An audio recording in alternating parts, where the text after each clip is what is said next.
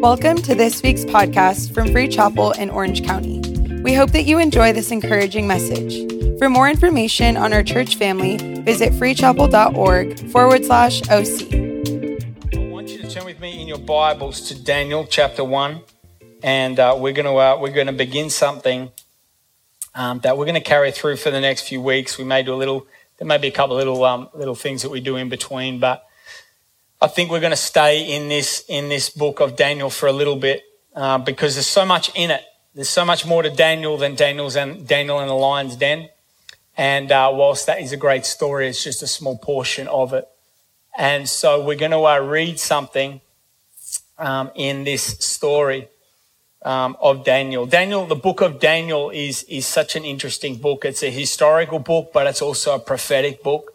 Um, and it gives um, such prophetic insight, um, I believe, into uh, the day and age in which we're living right now. Uh, the book of Daniel is, if you like, an Old Testament um, book that mirrors a New Testament book, that being Revelation.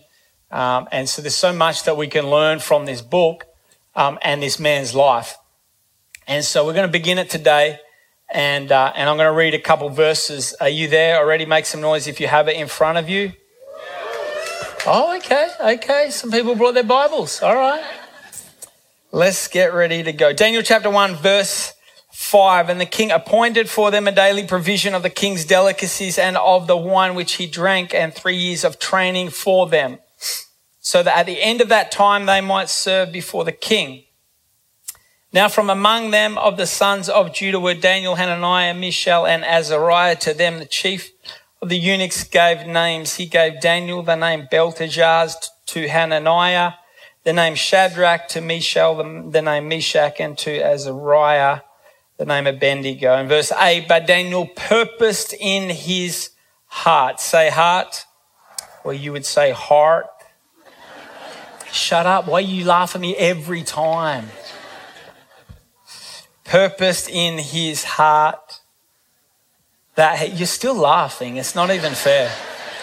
How am I supposed to preach up here? And he would not, that he would not defile himself with a portion of the king's delicacies, nor with the wine with which he drank. Therefore, he requested of the chief of the eunuchs that he might not defile himself. I want to focus our attention um, on that phrase that Daniel purposed in his heart. Another version of it says that Daniel purposed in his mind or he decided. Um, the interpretation of it is that Daniel made a decision, a firm decision from his inner man. That, that's what it's speaking of. So head, heart, you could put soul in there. Uh, but Daniel made an intentional, firm, secure, grounded decision. That's what is happening here. I want to share this morning just surrounding a very simple thought. I want to talk about a made up mind. A made up mind. I want us to understand when we leave here today, I, I, my heart one of my prayers is that you would leave here today understanding how much more powerful and stable you become when you have a mind, an inner person that is made up. When you, as a believer, are not faltering from one opinion or another, when you are not double minded, as scripture says, makes you unstable, not in one way, doesn't make you unstable just in the decision you're trying to decide. It makes you unstable in all your ways, the Bible says. And so if double mindedness makes you unstable in all your ways, single mindedness makes you stable. So then any decision that comes across your path, if you have, if you are somebody that has your mind made up, you can be stable and secure and know what God wants you to do and how you need to navigate the next move in your life. And there is power that is actually made available to us, but only when we can establish that my mind is made up that I cannot be shaken. I cannot be moved. I cannot be bought because my mind is made up. The same way the enemy tried in this story to influence Daniel and the other Hebrew boys that were with him by indoctrinating him with the ways of their world and the ways that they lived, we need to be reminded that the enemy's plan has not changed. That what the enemy more often than not is trying to do to believers today is to indoctrinate us and continue to feed us with things that feed the world and satisfy the world to try and convince us that that's going to carry any weight with us as believers. But when we understand that my mind is made up, that I have a purpose that is different to where I am located, that God has done something in my heart and He's directing my step, and I am not going to give in to the temptation around me, my mind is made up. My mind is set. If ever we need believers that have a made up mind, it's right now. It's right now. That we can believe one thing and see a post and everything changes. We can believe something else and we see a news article and everything changes. You can walk in to get your hair cut and one conversation with your hairdresser, you walk out believing something totally different to what you believed before you went in there. And we are persuaded and we are swayed and we are unsure. And I firmly believe that it is a very clever strategy of the enemy to catch us off guard and cause us as, to, as believers to be confused and to be unsure. Because if I'm unsure, I'm easily distracted.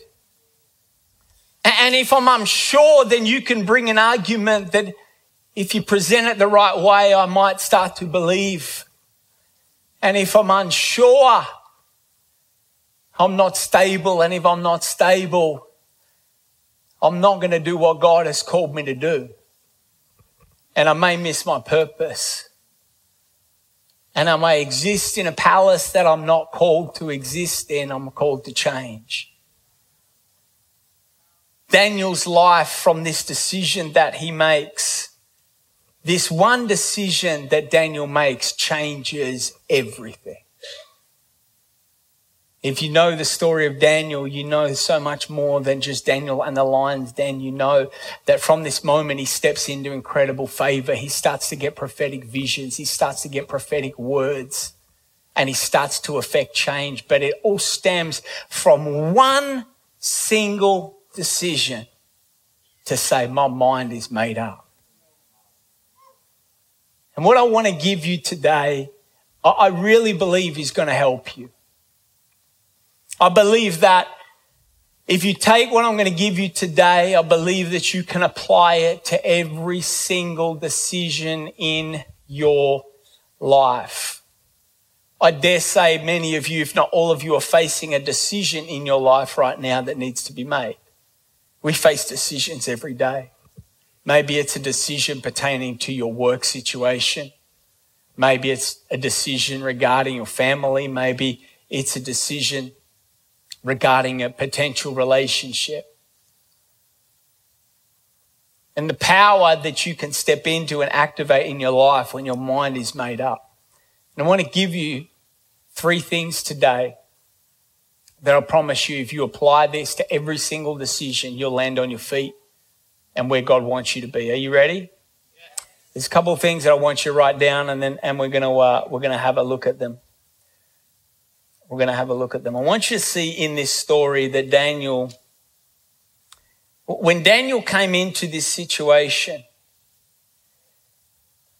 what was presented before him and the opportunity he had was not his focus. When they, when they brought the, the food and, and, and the wine, Daniel didn't stand there and say, well, how many trans fats are in this? And how many, how much protein? And is the wine organic? And he didn't, he, he was not entering into a conversation because his focus was not the opportunity in front of him. It was the God that he served. And the first thing that I want you to write down, and these are questions that I want you to ask yourself when it comes to making a decision so that you can land in a place where your mind is made up. The first question you have to ask yourself is, what is my focus? What is my focus? As believers whose lives are surrendered to Jesus, this won't help you if your life's not surrendered to Jesus. And I can get everyone to bow their heads and close so you can get up and leave if you want to and maybe catch the rest of your day. Because it's not going to fly. Because if your life is not surrendered to Jesus, that means that you don't, don't have a singular focus. You've got two focuses. One is what you want and one is what Jesus wants. And as long as you have two focuses, you will always live double minded. But when our focus, our primary focus as believers, as somebody whose heart is surrendered to Him, when my primary focus is Jesus, it makes every decision that much easier. Hebrews tells us, Hebrews chapter 12 and verse 1, therefore, we also, since we're surrounded by so great a cloud of witnesses, let us lay aside every weight and the sin which so easily ensnares us, and let us run with endurance the race that is set before us. Verse 2 looking unto what? Dear Lord. That was horrible. Looking unto Jesus. that Jesus would be the focus. If, if I can establish him as the focus that helps me determine everything else that comes into my life and comes across my path. That many of us get confused when it comes to work situations because Jesus is not your focus, your success is. And yes, God wants you to succeed. And yes, God wants to bless you. But could it be that there's a level of blessing and success He desperately wants to give you, but He'll only give it to someone whose focus is just Him? And maybe the very blessing that you want and desiring is the very blessing that you're missing out of because you've created the blessing as the idol and the success as the idol, and that's your focus, not your God. But when we can say, Lord, you're the focus. And even if what I do right now fails, I still win because I focused on you. Would we pass that test? Would we pass the test of failing with fulfillment, knowing that I did what God wanted me to do? Many times in my life when I've had to do things that didn't have great outcomes and didn't get great accolades from people, and many of them people wouldn't even know. And I didn't walk away from those moments feeling on top of the world. I walked away feeling like crap, feeling like I just gave up something that was good, but knowing that if I was standing before the throne of my Heavenly Father right now, I could look him in the face and say, I did what I felt like you told me to do. Because that's when we know he's the focus, that even in failure, I still have fulfillment. Because if your fulfillment is only determined by your success, then success is your focus. And you can do a lot of great things on this earth when success is your focus. And you can build a lot of great things because that's what they did with the Tower of Babel. But how many know that things that are big on this earth may not be big in the kingdom of God? And things that are small on this earth, I think when we get to heaven, we're going to find out that those little things that we have thought were nothing were big things to God. What's your focus? When our focus is Jesus, it makes making godly decisions that much easier. When my focus is Jesus, because it's Him I'm pleasing and not others. So then when I do something that I believe is right and I don't get accolades from people, I'm not discouraged because I was never doing it for people. I was doing it for him. And it's not that the accolades and encouragement of people are, are, are bad, but I've learned something along this journey of ministry that sometimes people will applaud you, sometimes they'll pull you down. And if you live your life according to the opinions of others, you will end up miserable. We have to live with a focus that is God, that is Jesus. So that when things get difficult and we need to make difficult decisions, my focus is Jesus because it's difficult to forgive. It's, it's difficult to make a decision that I'm going to choose peace over anxiety is difficult. To make a decision that I'm not going to be self absorbed, I'm going to be generous is difficult.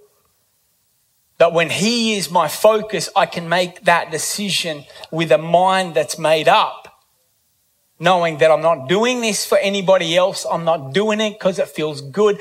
I'm not doing it because it's easy. I'm not doing it because it's going to make the most amount of money. I'm not doing it because I'm going to get the most likes or the most followers. I'm doing it simply because my life is surrendered to Jesus and he is my focus and that's who I'm here to serve. And my mind is made up. My mind is made up. I want you to write down the second question to get you to a place of a made up mind. Because what's the right decision to make when it comes to questions that come across our path? What is God's will? What is God's plan? The second question you need to ask yourself is Does it require faith? Does it require faith? Because living for Jesus, living a life that's focused on Him, will always involve risk. And risk requires faith. Because point one, focusing on Jesus, it's like, cool, we're like, yeah, I want to focus on Jesus. I want to live for Him. But then the first step, the first step to focusing on Jesus and living a life surrendered to Him is a step of faith because without faith, it's impossible to please Him. And, and, and living by faith is hard. Taking a step of faith, we, we, we talk about it in church so often. But, but it's almost like we talk about it that we forget how hard it is. You ever had to take a real step of faith? You ever had to step out not knowing where you're going to land? If you're going to land? You ever got to that place where you're like, God, I want to do this. God, I want to live for you. God, I want to give everything to you. And then you're ready to go and you're like, It's hard to do, isn't it? You ever get feel like God takes you right to the edge and He says, "Okay, this is what I want you to do. This is what you need to do. You need to forgive this person, but you're not sure if you're going to get hurt again, and you're not sure how vulnerable you're going to be able to handle the vulnerability, and you want to take the step, and then." And then, and then we get charged up again. We're like, okay, I'm going to do it. I'm going to step out. I'm going to believe with my finances. I'm going to believe with my kids. I'm going to trust in you, God. I'm going to give you more. I'm going to surrender. And then you go, ah. And then we sort of stay in this little safe space. And then we sort of create this theology around us based on portions of scripture that make me feel better about staying right here. And then we stay here and we just want to sing worship. Go, thank you, Jesus. Thank you, Jesus. And we want to give all this sacrifice to Him and say, Oh, Lord, I worship you. But then we forget that He says that it's more important to be obedient than sacrifice. And then he says that, and then we just sacrifice louder. We go, no, thank you, Jesus. And we think if we do it louder, it'll be more acceptable. Thank you, Jesus. And the holier we get, I'll get a bigger Bible and, and I'll get to the front row of church and I'll go, really, thank you, Jesus. And then we busy our life with positions that we think God will value. and we become a little deacon in the church. And then we get become a small group leader. And all the time we're looking saying god are you pleased? And god's saying no no just step out in faith.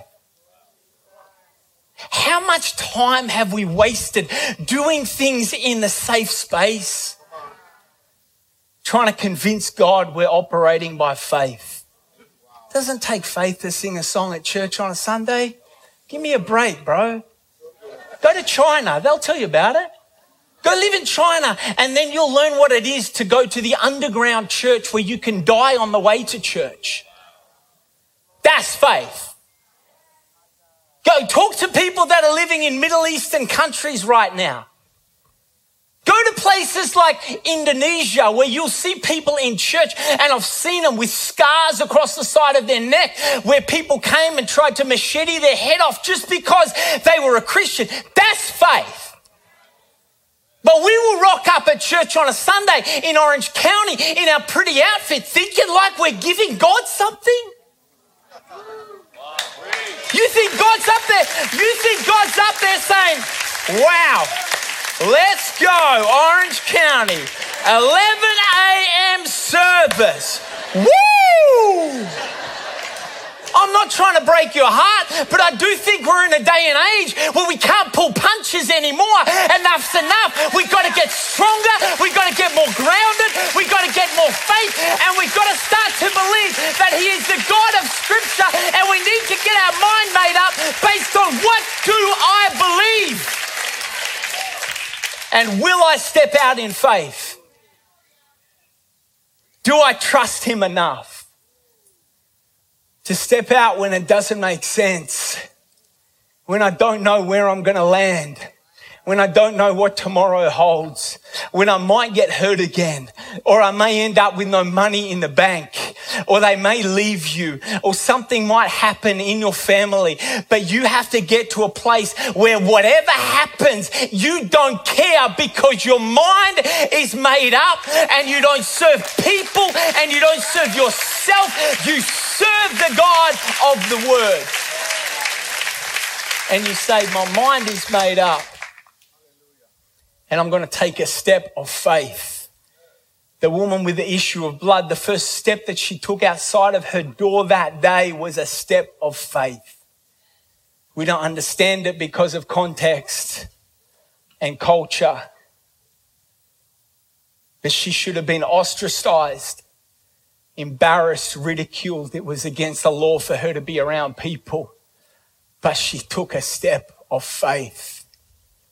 Blind Bartimaeus, when he got up after they told him to shut up, and he was not healed yet, he stood up and took a step of faith. A blind man in the dark that couldn't see anything, that was surrounded by everybody. That moment, later were telling him to be quiet. Now he has an opportunity to get to Jesus, and every single step he takes through that crowd was a step of faith. You want to have a mind that's made up. It's going to, it's going to require risk. It's going to require faith. Whenever we live our life focused on Jesus, our faith is essential. Is your faith essential to your life every single day? Because I got to be honest with you. Some days I think my faith is optional. I think some days when I wake up, I know Sundays, the days I preach, I know that my faith is essential because I'm not that good at doing this without Jesus. But Mondays, I think it depends what meetings I have. I think it depends on what's going on. Some Mondays, if I've got big stuff going on, I'm like, God, I need you today. But some Mondays, I think I wake up and I just roll in my own strength. And I hate that because I'm a preacher and we're not supposed to do that ever. Some days I can blink and I think, to be real honest, I look back at my week and I think I've probably done three or four days that haven't required that much faith. And then I wonder why I get tired. And I wonder why I get cranky at my kids quickly and frustrated with staff and annoyed at myself. And it could be because I've been trying to do it all in my own strength. But I was challenged preparing this sermon to every single day step out in faith and ask the Holy Spirit, will you challenge me today with something that requires faith to do? Just one thing that requires faith to do today because I don't want my faith to stay the same. I want my faith to grow. And if I want it to grow, I need it to exercise. And it only exercises, it only grows with resistance. So I need you, Holy Spirit, to give me something today that's going to push me. Because then I'm stepping out in faith. Then I'm trusting in God. And then my mind is made up. The third thing I want you to write down. First is what's my focus? Is my focus Him? Second, does it require faith? And the third thing, this, this, sorry, I'm troubling with my microphone. This, um, this third one is so simple, but so profound and so powerful. This one, if, if I was just to just get rid of the other two, I mean, I still think they're pretty good, but this one's, this you can apply to any decision in your life. Any decision. Doesn't matter if it's a relationship, doesn't matter if it's work, doesn't matter if it's a kids, doesn't matter any decision. Ask yourself this one question will doing this bring me closer to Him?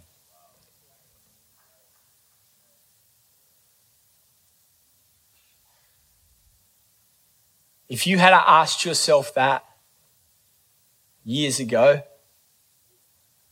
maybe some of you would not be in the mess you're in. He's doing this. Is this job opportunity? Is this deal that's in front of me? Is this relationship opportunity? Is this friendship? Is this boyfriend, girlfriend, spouse? Is it going to bring me closer to Jesus?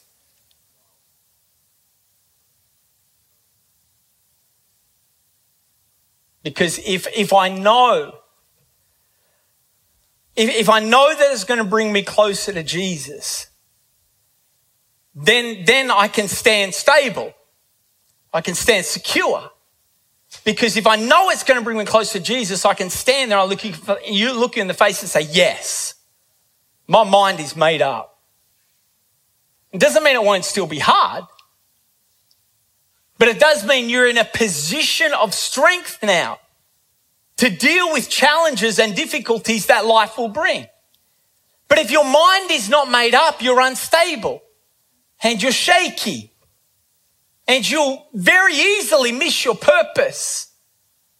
But if you can ask yourself, is it going to bring me closer to Jesus? Single people, this is one of the greatest things that you can ask yourself when it comes to picking a spouse is walking through life with them going to bring me closer to Jesus? Because one of the worst things to marry is potential.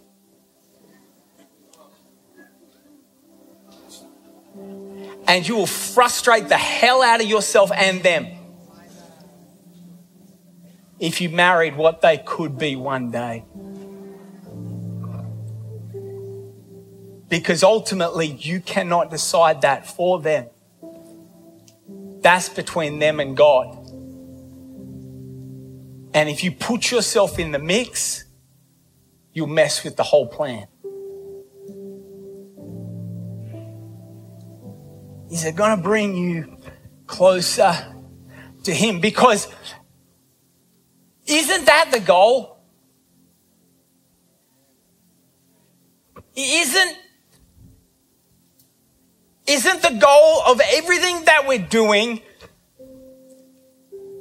and all the things we preach and, and revelations and reading and, and, and praying, isn't, isn't the goal in all of it just simply to get closer to Him so that I can become more like Him?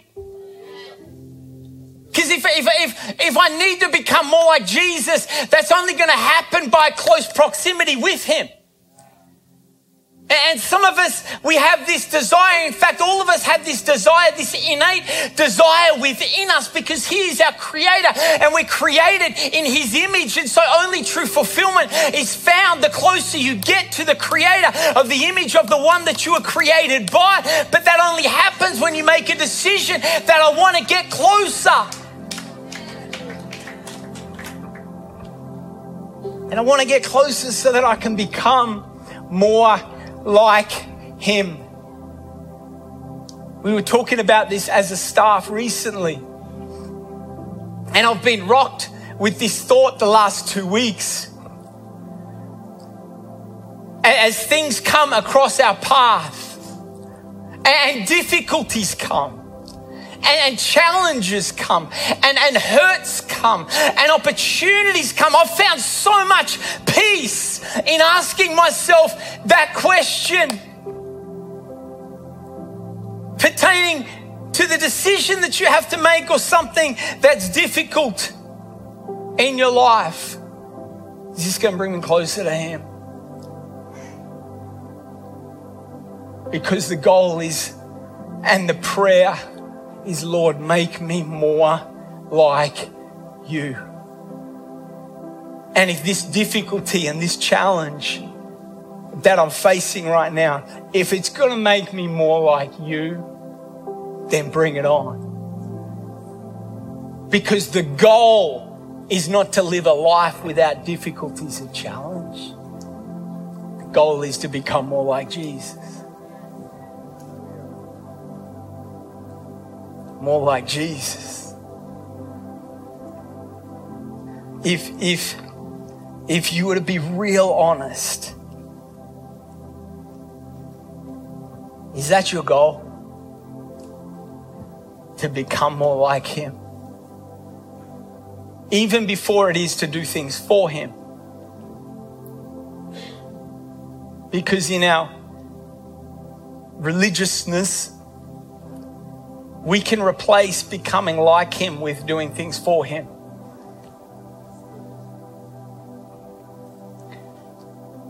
But, but we have to be reminded of how valuable intimacy is to Him. He doesn't need us to do things for Him, He's good at doing things. Like He's really good at doing stuff. It's not like God's up there being like, I really want to do this, but gee, I need Ben's help with it. Like, who do we think we are? He wants, he wants the relationship. And your mind will be so much more stable and secure and steadfast when you can establish these things. This is what set Daniel up for success right from the start. Is he had his mind made up. Because, and it was all about to him, it was all about loving, serving, being obedient to, and growing in the God that he served. Nothing else mattered. That's why when it came to Daniel and the lion and the lion's den, it baffles me that we don't hear anything of Daniel trying to plead his case. Think about it. Daniel at that point had incredible favor with the king. Incredible favor. Daniel had influence. Daniel knew people in the king's court. He knew people in the palace. They are walking Daniel to the lion's den. And what is nuts to me is we don't read about Daniel uttering a single word. If I was Daniel, I'd be like, I would fight those jokers all the way to that lion's den. I would be knocking and kicking and screaming and biting every one of those punks. You know why? Because it's not fair.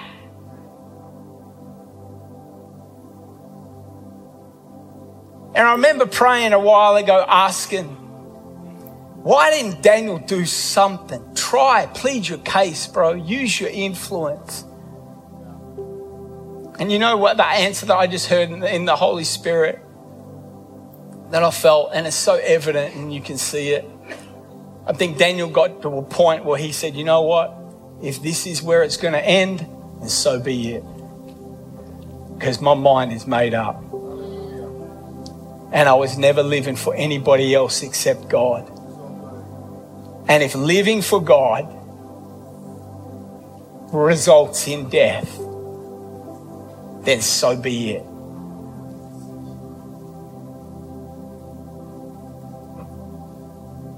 Goal is to grow, become more like Him.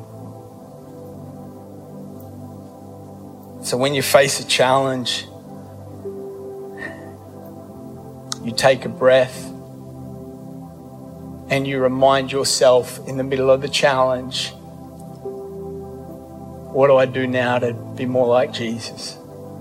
When you get wronged, what do you do now to be more like Jesus? When you're freaking out and you're in fear, what do you do now to be more like Jesus? When you've got challenges and difficulties with your spouse in your marriage, what can I do right now? Me, me, not them, me, to be more like Jesus. Thank you for listening to this week's podcast. To watch our latest message, be sure to subscribe to our YouTube channel. To stay connected, follow us on Instagram and Facebook at Free Chapel OC.